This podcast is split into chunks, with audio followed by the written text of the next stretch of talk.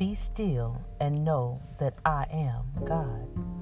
In this time of uncertainty and, and just thinking about everything that's going on in the world right now, we have to get to a point, like in Psalms 46 and 10, that we be still and know that He is God, that He is in control, and that we have to lean and trust in Him to get us through this time.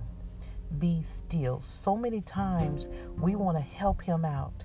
I remember a time when my grandmother, we were talking about a situation, and um, my mama had made the statement regarding the situation I'm just going to let the Lord handle it.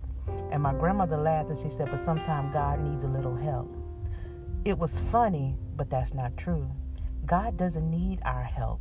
He only needs us to trust and depend upon Him. That's where we mess up sometimes. We get in the way of what it is that He is trying to do. Be still.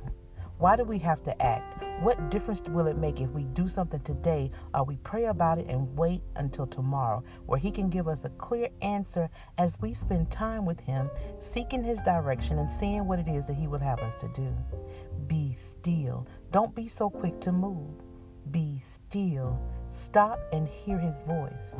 Be still. Let him guide you. That is the only way that we are going to make it. We have to learn how to be still. Be still. Let him fight our battles.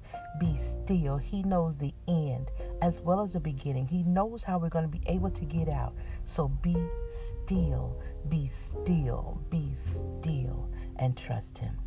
Be blessed.